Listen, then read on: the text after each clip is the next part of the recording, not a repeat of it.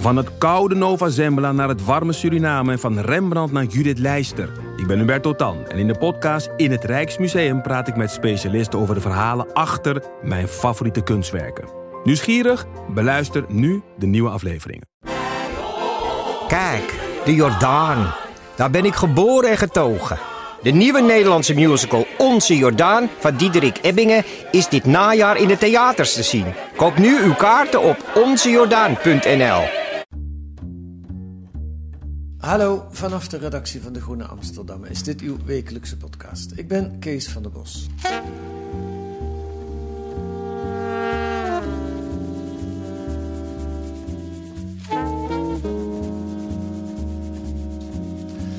Uitbuiting, slavernij, dan denk je niet meteen aan Nederland. En bovendien, als er dan misstanden zijn, dan is daar de wet en de arbeidsinspectie om die op te sporen. Nou, dat valt tegen. Daders vrijuit, slachtoffers niet geholpen. Dat is de titel van een rapport van de Rekenkamer over het functioneren van die arbeidsinspectie. Onderzoeksplatform Investigo doet al jarenlang onderzoek naar uitbuiting aan de onderkant van de Nederlandse arbeidsmarkt. En daarover schrijven ze regelmatig in De Groene en ze schreven het boek Uitgebuit. En deze week schrijven ze over dat vernietigende rapport van de Rekenkamer. En nu zitten ze hier, tenminste twee van hen. Eh, dag Simone, dag Emiel. Dag Hi. Eh, twee van jullie, laten we even ook de andere namen gelijk noemen, die aan dat hele project Uitgebuit meegewerkt hebben. Dan hebben we dat, de ere wie ere toekomt. Sylvana van der Braak is een belangrijke. Ja, Daphne Dupont-Nivet en Marjolein de Boer eh, is ook mede-auteur van Uitgebuit. Ja. En Jeroen Trommelen, jullie oud hoofdredacteur. Ik, ik hoorde hem in de, eh, jullie eigen podcast zeggen dat Uitgebuit een van de projecten is waar hij met name trots op is. Hartverwarmend was dat, hè? Ja. Ehm, en niet eh, ten onrechte, maar daar komen we nu nog over te spreken. Ja, er is heel veel te bespreken. In dat boek staat heel veel. Jullie hebben er heel veel over geschreven. We kunnen daar maar een klein stukje van aan bod laten komen. Maar laten we eens kijken eh, hoe we dat doen. Eerst maar het, het onderzoek van de Rekenkamer. Dat, daar hebben jullie een primeurtje mee. Eh, of een primeur. De, morgen, of vandaag staat dat. Nee, morgen komt het ook in de krant.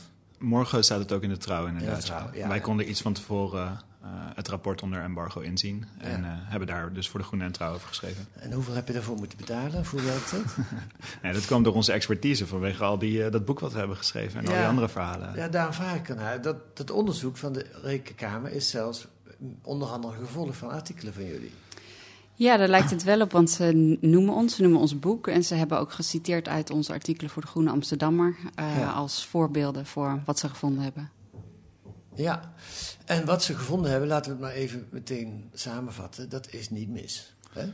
Emiel. Nee, dat klopt. Eh, de Rekenkamer heeft dus onderzoek gedaan naar de Inspectie Sociale Zaken en Werkgelegenheid. Maar laten Ja. we die de arbeidsinspectie noemen voor Sorry. deze podcast. Zo heette ze vroeger. Ja. ja. Ehm, en eh, die heeft er namelijk extra geld bij gekregen. Ja. Ehm, En eh, het gaat om serieuze bedragen, dat loopt een beetje op. Maar het wordt, eh, ze krijgen op jaarbasis vanaf volgend jaar 50 miljoen extra erbij. Dus dat is serieus veel geld. Ja, Wat onder andere gebruikt wordt om, om arbeidsuitbuiting tegen te gaan. dat is een goede zaak dus, zou je denken. Zeker. Eh, alleen de rekenkamer concludeert nu eigenlijk dat dat niet heeft gewerkt. Dat er zelfs minder daders zijn gevonden, minder boetes zijn uitgeschreven geschreven en minder slachtoffers zijn geholpen. Ja, ja. Eh, en dan moeten we wel zeggen, voor de nuance, ze krijgen nu meer geld. Maar in 2012, eh, kijk naar jou Simone, is Ja. dat geld eerst, of niet precies hetzelfde bedrag, maar is er eerst flink geld van ze afgepakt. En hebben ze meer taken gekregen. Precies, in 2012 zijn ze samengegaan met de SIOD, de mm, Sociale Inlichtingen en Opsporingsdienst. Goed. En ja. de inspectie werk en inkomen. Ja. Ehm, en het werd allemaal op één grote hoop gegooid. Dat Ja. was vooral eh, heel praktisch, zeiden ze toen. Maar ze kregen ook 20% minder budget. Ja.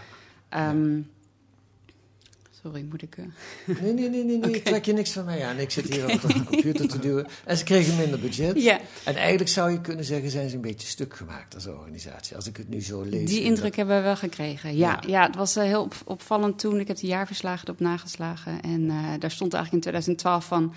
ehm, we gaan vanaf nu uit van de eigen verantwoordelijkheid van werkgevers... om niet meer, eh, of, nou ja, om de, de regels na te leven. Ja. Ja, ja.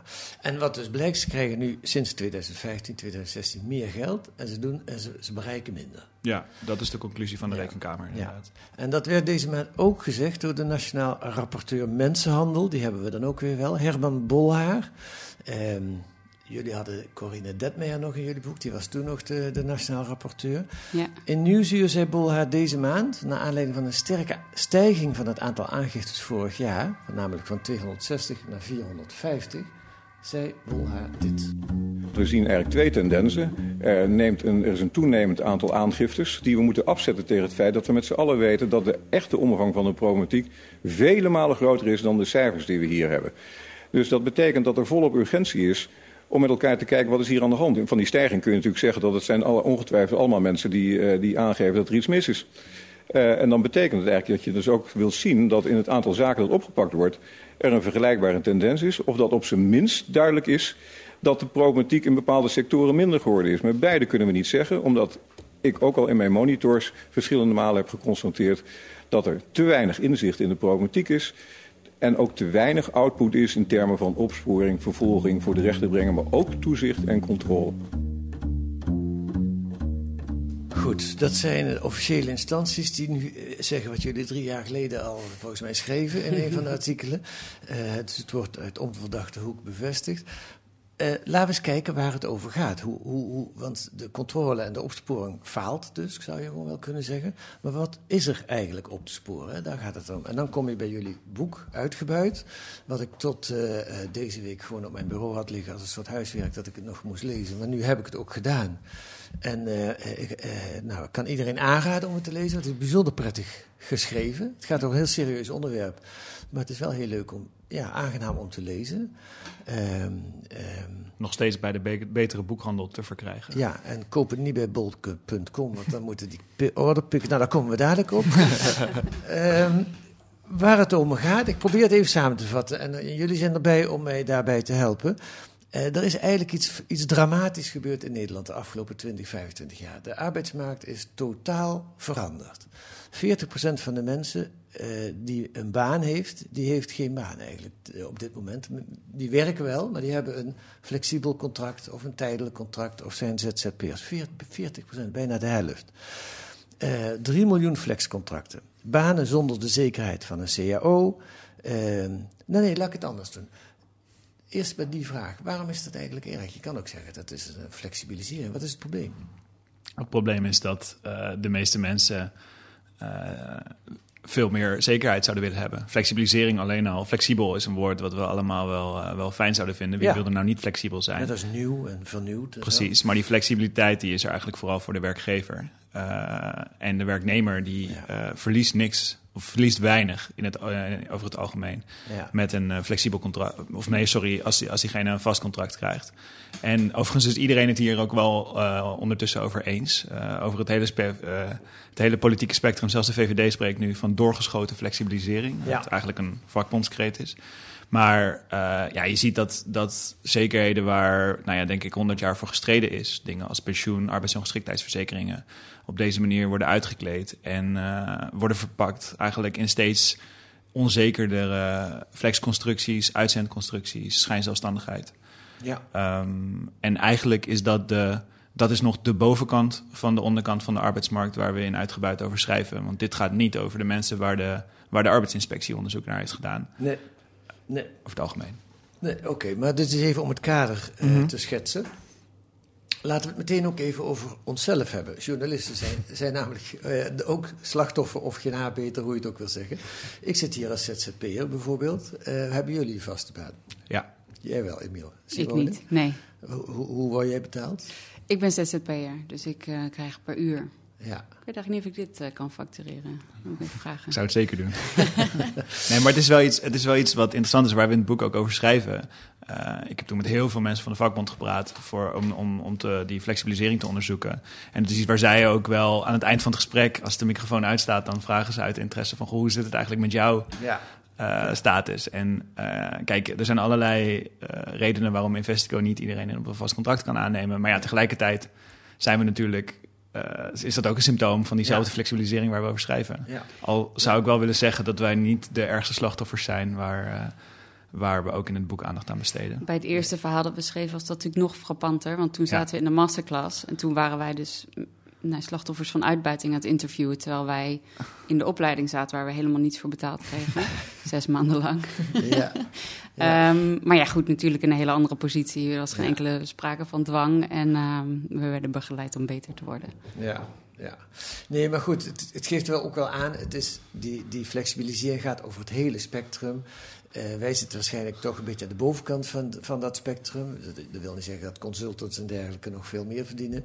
Alhoewel in de journalistiek er ook heel veel lullige contracten zijn van mensen. En veel mensen ook eh, wel een beter contract zouden willen. Maar daar is dan simpelweg het geld niet voor om dat te betalen. We schrijven ook over eh, journalisten van regionale omroepen in het boek. Die Ja. eh, onder een rare payrolling-constructie, ook zo'n soort halve uitzendconstructie vallen.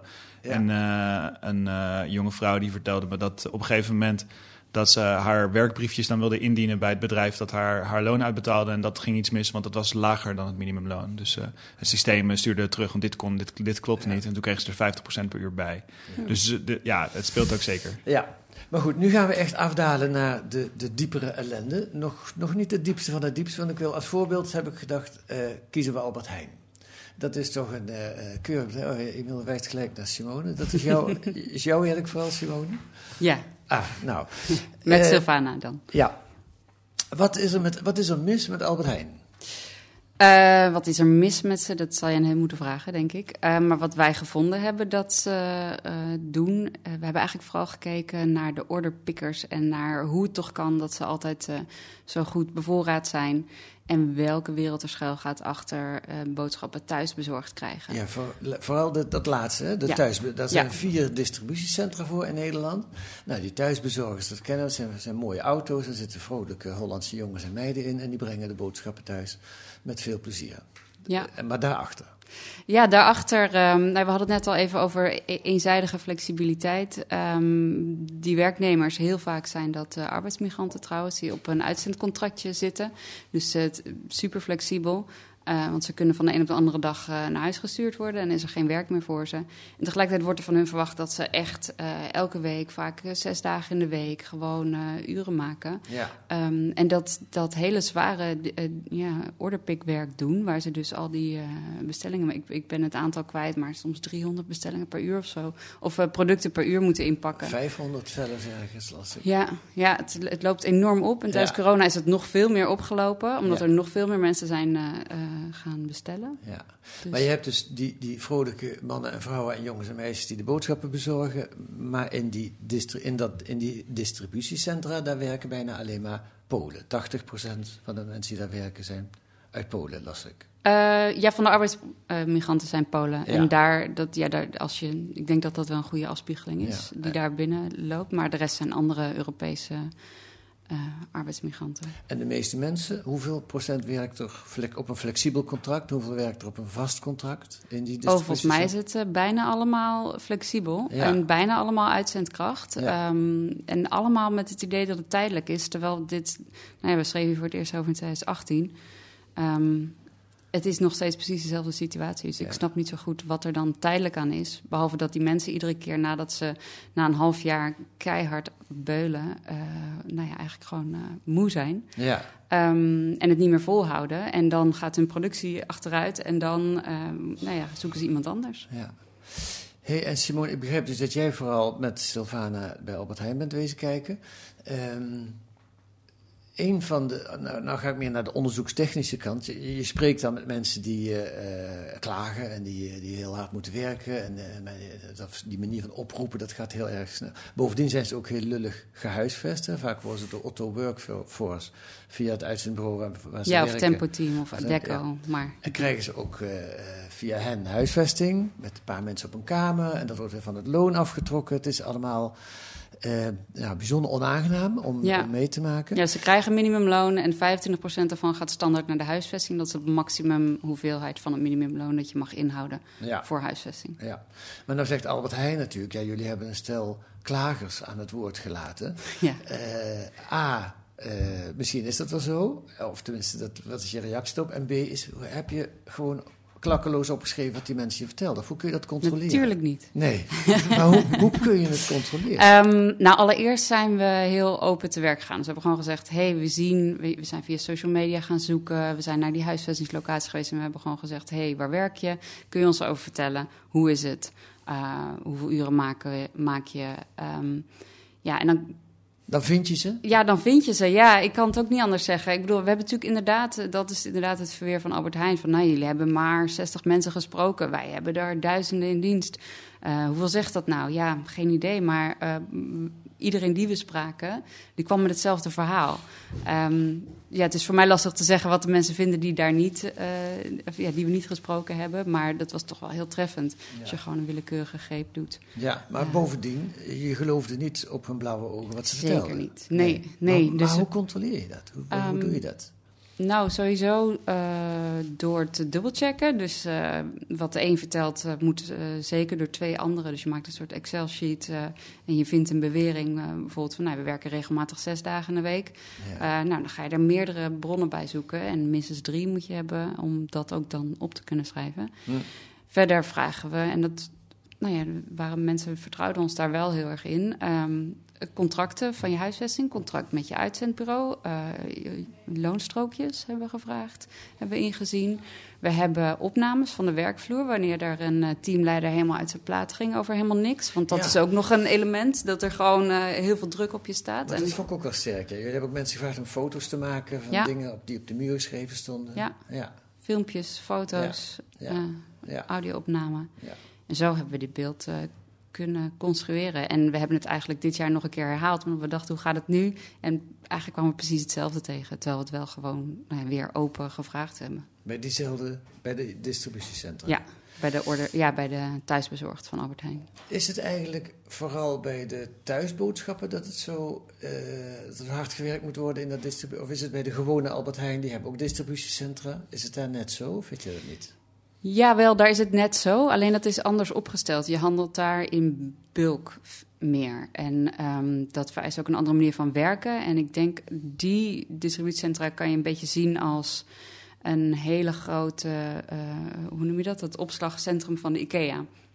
Als je daar komt, dan loop je, dan loop je eerst een hele gezellige woonwinkel. En aan het ja. eind kom je in zo'n enorme hal die gewoon heel hoog gaat. Um, en ik ben een keer met Savannah mogen wezen kijken. In bij, die distributiecentra. Ja, bij ja. zo'n grote. En dan ben je echt... Ik was een beetje duizelig. Het gaat zo hoog, het gaat zo lang door. Het zijn echt voetbalvelden lang met gewoon van die enorme stellages. Ja. Mensen rijden dan voor, rond met van die trucjes. En dan pikken ze alles op. Um, en het is net... En die trucjes die zijn bijvoorbeeld heel goed beschermd. Want daar zijn ook ongelukken mee geweest... dat die dingen uit die stellages vallen. Dat is levensgevaarlijk. Mhm. Mm -hmm. um, maar die zijn heel goed uh, beschermd. En de thuisbezorgd supermarkten, dat is gewoon eigenlijk een hele nieuwe branche die daardoor ook. Um, nou ja, het is, dat is gewoon een hele grote drukke supermarkt. Ja. En dat is het verschil ermee. De, de paden zijn kleiner, uh, je moet losse producten pakken. De karren zijn kleiner waarmee je rondrent. En iedereen loopt gewoon uh, naar elkaar, ja, achter elkaar aan te rennen. Ja. En iemand omschreef het als slangen door een uh, gangpad met van die karren. En dat is dezelfde jongen als uiteindelijk zijn hand had gebroken... omdat die karren op een gegeven moment in een kettingbotsing kwamen. Maar het is wel zo dat uh, we hebben geen reden om, om te veronderstellen dat deze distributiecentra van Albert Heijn uniek zijn. Dat het daar zeg maar, op een unieke manier misgaat. Mm. We hebben naar, of jullie hebben naar Albert Heijn gekeken omdat het de grootste en misschien ook wel meest aansprekende supermarkt is. Maar we maken ons geen illusies over wat er gebeurt bij Jumbo. Bij Bob, over Bob.com is ook al heel veel geschreven. Ja. Wat er daar in die distributiecentra gebeurt. En nou ja, ook als je door het land heen rijdt... en zeker richting Brabant... dan uh, mensen spreken wel over de verdozing van het Nederlandse landschap. Zeg maar, de, het barst van de distributiecentra. Ja. En, en het overgrote deel worden werken voornamelijk arbeidsmigranten ja. onder dit soort omstandigheden. Nou ja, la, laten we eens kijken naar wat algemeenheden die, die ik uit jullie boek opgepikt heb, die je daarover kunt zeggen. Eén zeg je net al, het zijn vaak buitenlandse werknemers. Polen, Roemenen, Bulgaren, ja. noem maar op. Nederlanders zijn er niet voor te vinden, zegt dan de, de Human Niet voor die prijs, nee. nee. Nee, dat is het. Hè. Het tweede is, dat vond ik ook al heel, heel sterk eigenlijk, het is onzichtbaar. Ja. He, die, die, die, mensen zie je niet, hoor je niet, voel je niet. De mensen die je ziet, dat zijn die Nederlandse jongens en meiden die de boodschappen komen brengen. Dat is ook geen toeval natuurlijk. Zeker niet. En dat zie je ook in die huisvesting waar je het net over had. Want dat, dat is een heel belangrijk aspect hiervan. Dat mensen komen hierheen op een soort package deal. Zeg maar. het, uitzendbureau biedt zowel huisvesting als transport als werk aan. En die huisvesting, daar is heel veel over te doen. Hebben we ook afgelopen jaar bijvoorbeeld over geschreven met de Groenen. Eh, dat zit allemaal aan de rand van de stad, op 20 minuten van een supermarkt, op een of ander anoniem industrieterrein of op een eh, verouderd bungalowpark. Het is, hun werk vindt plaats achter de hoge muren van zo'n dis- distributiecentrum. Maar ze leven ook eigenlijk bijna letterlijk aan de rand van de samenleving. Die En mensen- dat is beleid van de gemeente. Ja. Die willen ze ook, nou ja, die, die denken, oh, eh, duizend Polen, eh, ja, prima hoor. We hebben nog wel een eh, stukje land in het bos eh, waar nog oude huisjes staan die we eigenlijk verder niet meer kunnen of mogen gebruiken. Nee. Dus het betekent onzichtbaarheid. Ze worden uit ons leven. Ja, in die distributiecentra mag ik niet eens kijken, maar ook, ik zie ze ook niet wonen in de plek waar ik woon. Dat is ook, je zou kunnen zeggen, ze worden niet als mensen behandeld, maar gewoon als pure arbeidskracht. Ja. Ze leveren hun arbeidskracht en dat is ook het enige wat we van ze willen hebben. Mensen die bij uitzendbureaus werken, die eh, hebben het eh, nog steeds wel eens ook tegenover ons, tegenover ons eh, dat ze dan twintig mensen bestelden. Ja. En, en die, dan kwamen er twintig mensen uit Polen. Ja, dit, het zijn mensen die, die, die worden ingezet voor een, voor een arbeidskracht. Dus ze werken ook over het algemeen heel hard. Ja. En een derde kenmerk, misschien weet je er nog wel meer te noemen, is dat er vaak ingewikkelde constructies aan de grondslag liggen op basis waarvan ze werken. Want in Nederland is alles op den duur best wel geregeld en je hebt zelfs een, een CAO voor uitzendkrachten. Maar wat doet Albert Heijn dan weer bij die eh, distributiecentra voor de thuisbezorging? dan zeggen ze, dat is geen distributiecentrum, maar dat is een winkel. Ja. Met als gevolg dat Dat ze niet onder, dat ze niet onder de CAO vallen eh, die geldt voor supermarkten. Ja. En ik denk wel dat dat. We hadden het net over de flexibilisering van de arbeidsmarkt. En ik denk dat dit, dit zit daar zeg maar nog onder. Ja. Om op een, bepaalde, op een bepaalde manier. Want dit zijn mensen die niet uit Nederland komen. eh, veel minder zich moeilijker kunnen beroepen op hun rechten. En wat denk ik uniek is aan Nederland, is de positie die die uitzendbureaus spelen. Dat zijn echt de, de, de spin in het web van deze flexibilisering, zeker voor arbeidsmigranten. Ja. En die hebben er een sport van gemaakt om aan alle kanten net de maas van de wet te vinden. Ja. Dus dit is geen arbeidsuitbuiting over het algemeen. In ieder geval niet volgens de wettelijke definitie. Als de arbeidsinspectie hier naar komt kijken, dan Oh, die vind- komen regelmatig kijken. Ja. Ja, en dan vinden ze niks. Nee, dit is ja, gewoon, dit mag ze- precies. Ja, het mag Ze net. vinden zeg maar, dat de, de vakbond die voert dan rechtszaken over dat iemand... iemand moet dan bijvoorbeeld 12 vierkante meter aan eigen ruimte hebben in die huisvesting. Ja. Ja, en als het dan 11,5 is, dan kan je daar een rechtszaak over gaan voeren. Maar het zijn dus die dingen, terwijl ondertussen het heel moeilijk wordt om dat grotere systeem, zeg maar, te bevragen. Ja. Ook omdat je als vakbond verdwaald raakt in, Ja. in ja, hogere CAO-wetenschap, zeg maar. Ja. ja, wat ik ook wel een, een, een frappant voorbeeld vond, ik noem het maar even de Niemeyer-constructie. Ja. Eh, Dat is, nou, eh, eh, leg eens uit, wat is Ja, dat? dat, was een, eh, dat, dat, dat mag overigens niet meer. Eh, dus dat is goed nieuws. Ja. Eh, dat was een. eh Niemeyer is een tabaksfabrikant. Die volgens mij is die fabriek ook recentelijk gesloten in Groningen. En daar werkten mensen van het bij Tempo Team, dus ook weer een uitzendbureau. Maar die mensen waren geen uitzendkracht. Ze waren.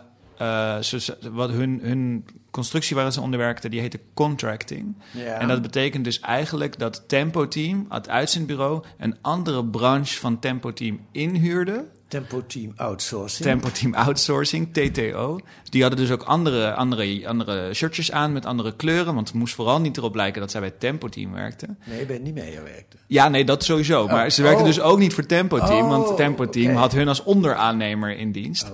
Dat is helemaal niet hiervoor bedoeld. En dat is, zie je met heel veel van die constructies. Dit is bedoeld om, als jouw aannemer een badkamer aanlegt... dat hij iemand anders kan onderaannemen om Ja. eh, de wc aan te sluiten, zeg Ja, maar. ja. Maar Tempo Team had dus een andere branche van Tempo Team ingehuurd... zodat zelfs de toch al heel karige uitzend-CAO... eh, niet, van toepassing was, niet van toepassing was op deze mensen... en ze Ja. gewoon minimumloon Ja. betaald konden krijgen. En dat was het. En, en dat is precies wat ik net bedoelde met de, de maat van de wet opzoeken. En dit maakt het ook heel lastig om dit, te, dit ook als arbeidsinspectie of als, als wetgever in het algemeen te bestrijden. Want er is altijd wel ergens een slimme arbeidsjurist Ja. die, die dit gewoon als baan heeft. Ja. En eh, nou, ja. En die uitzendbureaus, dat vond ik ook wel mooi in, in, jullie, in jullie boek wat je geschreven hebt. Die zijn ergens eh, eh, vroeger, tot 1996, had je een vergunning nodig. Of wilde je een uit- uitzendbureau beginnen. Maar toen komt op een gegeven moment een, een, een Holland polderoverleg tussen werknemers, werkgevers en wie zat er nog meer bij? Uitzendbranche. Uh, de uitzendbranche zelf, ja, dat hoort natuurlijk ook bij polderoverleg. En die komen tot de conclusie, we moeten eigenlijk iets gaan doen aan die uh, rechten van die werknemers.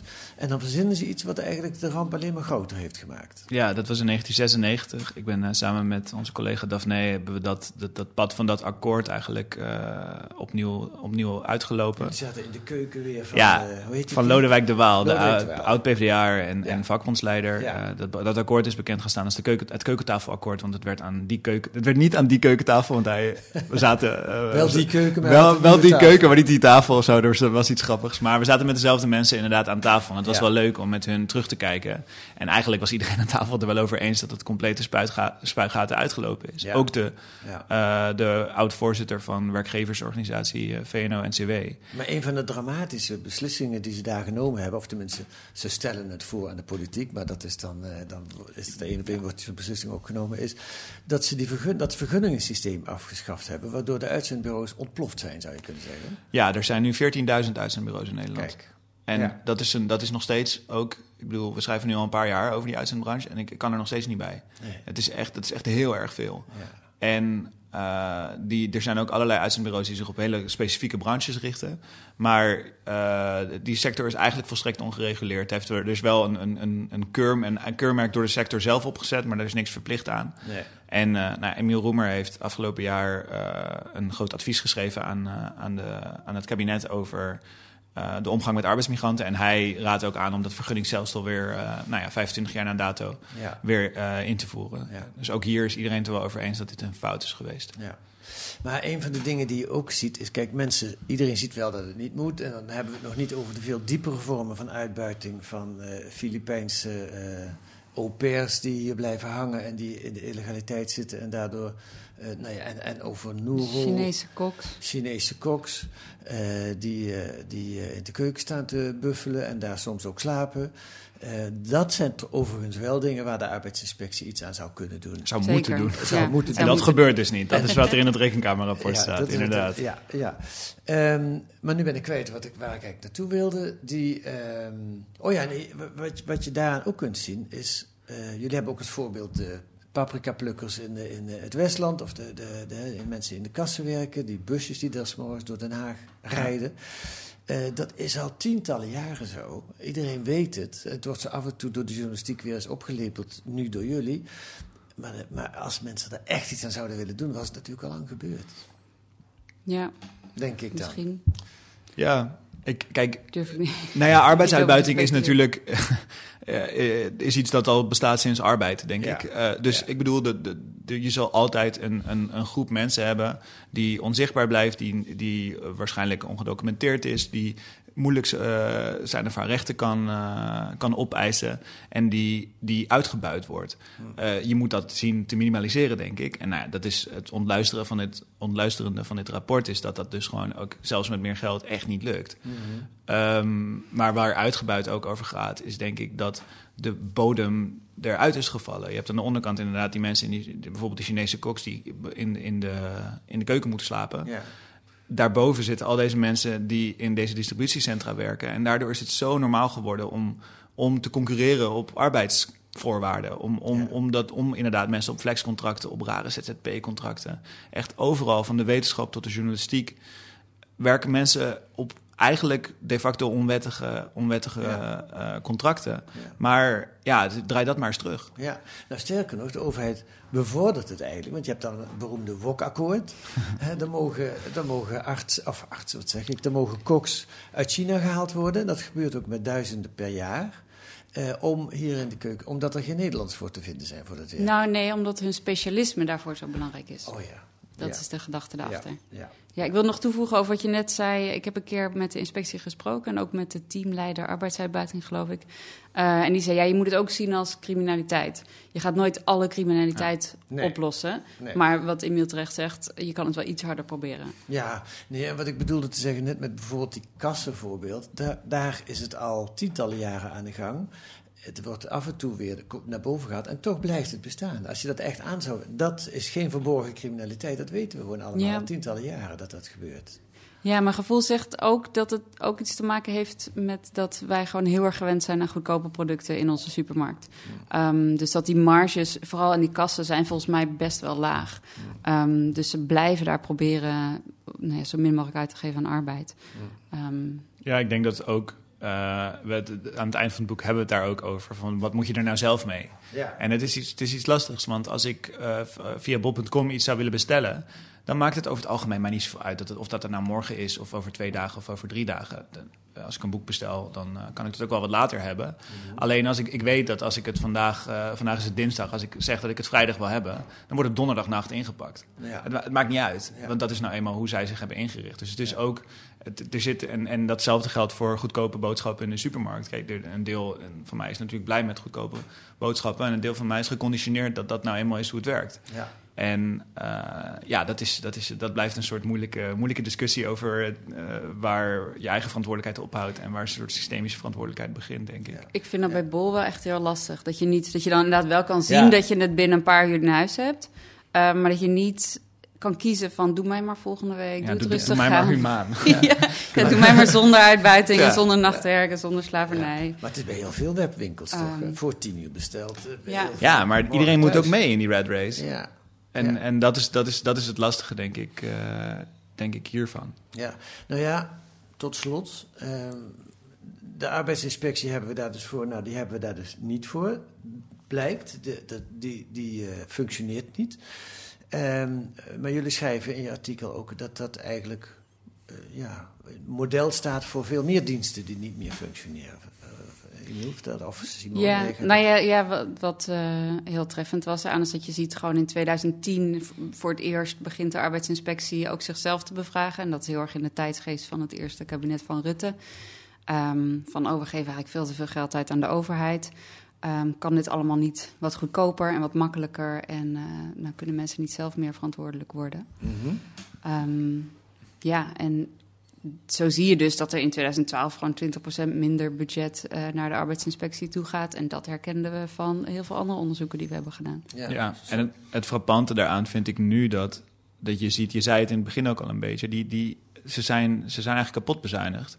En ja. dan helpt extra geld nu dus ook niet meer. Nee. En dat zien we denk ik op heel veel plekken in onze samenleving op dit moment. Ik heb eerder geschreven over het onderwijs dat nu opeens 8 miljard krijgt. Maar niemand, ze weten van, ja, van gekkigheid niet waar ze het aan uit moeten ja. geven. Dus het gaat naar bijlesbedrijven. Nee. We hadden het over de, nee, de belastingdienst. De IND. Precies, de IND ja. maken we ook een vergelijking mee. Dat die mensen, ze, ze, ze weten ook niet meer de structuren zeg maar, om dat geld aan uit te geven zijn, zijn een beetje weg. En ja. Nou ja, in een stuk noemen we het op een gegeven moment... als je maar lang genoeg bezuinigt... dan weet zo'n organisatie ook niet meer waartoe ze op aarde is. Ja. En dat zie je denk ik heel erg in de jaarverslagen ook terug. Dat ze, nou, de, ja, de arbeidsinspectie die, zich, die, die uitgaat van de eigen verantwoordelijkheid van werkgevers... en daarvoor zelfinspectietools online zet. Ja.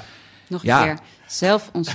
Zelfinspectietools. Ja, ja en, en toch Zodat nog de werkgever het... zelf kan kijken of hij zich wel aan de wet houdt. Ja. En, en, anders het, kan ja. melden. En het wrangen vind ik eraan, en ook daar hebben we het over, in het stuk over, dat er tegelijkertijd, zeg maar, de rekenkamer zegt ook, jullie houden het gewoon niet bij. Er wordt niet goed genoeg bijgehouden ja. wat jullie nou doen aan, arbe aan, aan arbeidsuitbuiting. En tegelijkertijd worden er allemaal dingen wel bijgehouden in het jaarverslag waarvan je denkt, wat zijn jullie nou aan het doen? Het is echt, ja. en nou ja, goed, daar kunnen we misschien nog een half uur over praten. Lees het nou stuk.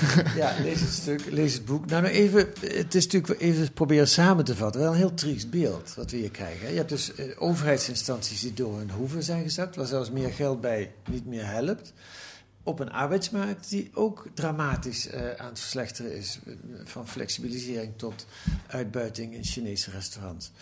Um, dus het is knap dat het boek toch nog leuk was om te lezen. ja, dat is goed om te horen. Daar hebben we ook wel veel moeite in gestoken om het inderdaad een beetje, nou, in ieder geval makkelijk leesbaar te maken. Ja, het is, het is, uh, het is, het is geen, het is geen opbeurend, uh, opbeurend nee. thema. En, en ook dit rapport weer was echt wel ontluisterend. Ja, ja. Goed, een nieuwe arbeidersrevolutie zou er uh, moeten komen. Ja, die zie ik ook nog niet echt. 1, 2, nee, die, begint zich, die tekent zich nog niet nee. heel erg af. Nee, FNV maar... heeft uh, een paar maanden geleden in Groene gezegd... Uh, nog een jaar en dan breekt de pleuris uit. Ja.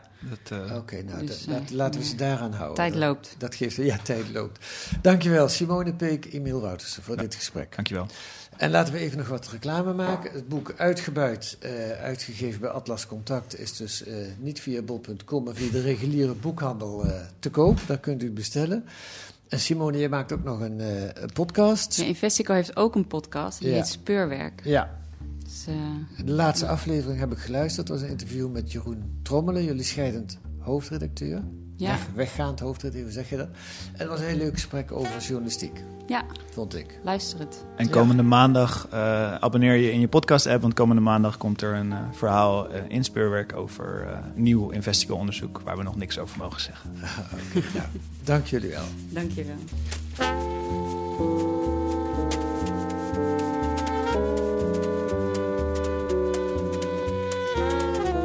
Dat kunt u allemaal lezen in de Groene deze week. Eventueel met een proefabonnement. Ga dan naar groene.nl en daar staat uitgelegd hoe dat werkt.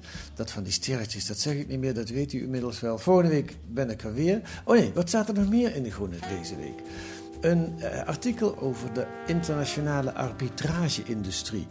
Een achtergrondstuk over die industrie, waarbij multinationals via in Nederland gevestigde brievenbusfirma's honderden miljoenen schadevergoeding eisen van andere landen. En nu is de nieuwe ontwikkeling dat Nederland ook prooi aan het worden is, dus dat er ook van Nederland geld geëist wordt. Dat in de groene van deze week. En een profiel van de Russische Klavdia Shulzhenko, de Russische Vera. Shulzhenko was in de Tweede Wereldoorlog de stem van het strijdende Rode Leger. Dat allemaal in de groene van deze week. En volgende week zijn wij er weer eh, in de podcast met, een andere, met andere auteurs van een nieuw artikel in de Groene Amsterdammer. Die deze week werd gemaakt door Z. Vazel en mijzelf, Kees van der Bos. En de muziek is A Tune for N van Paul van Kinderen.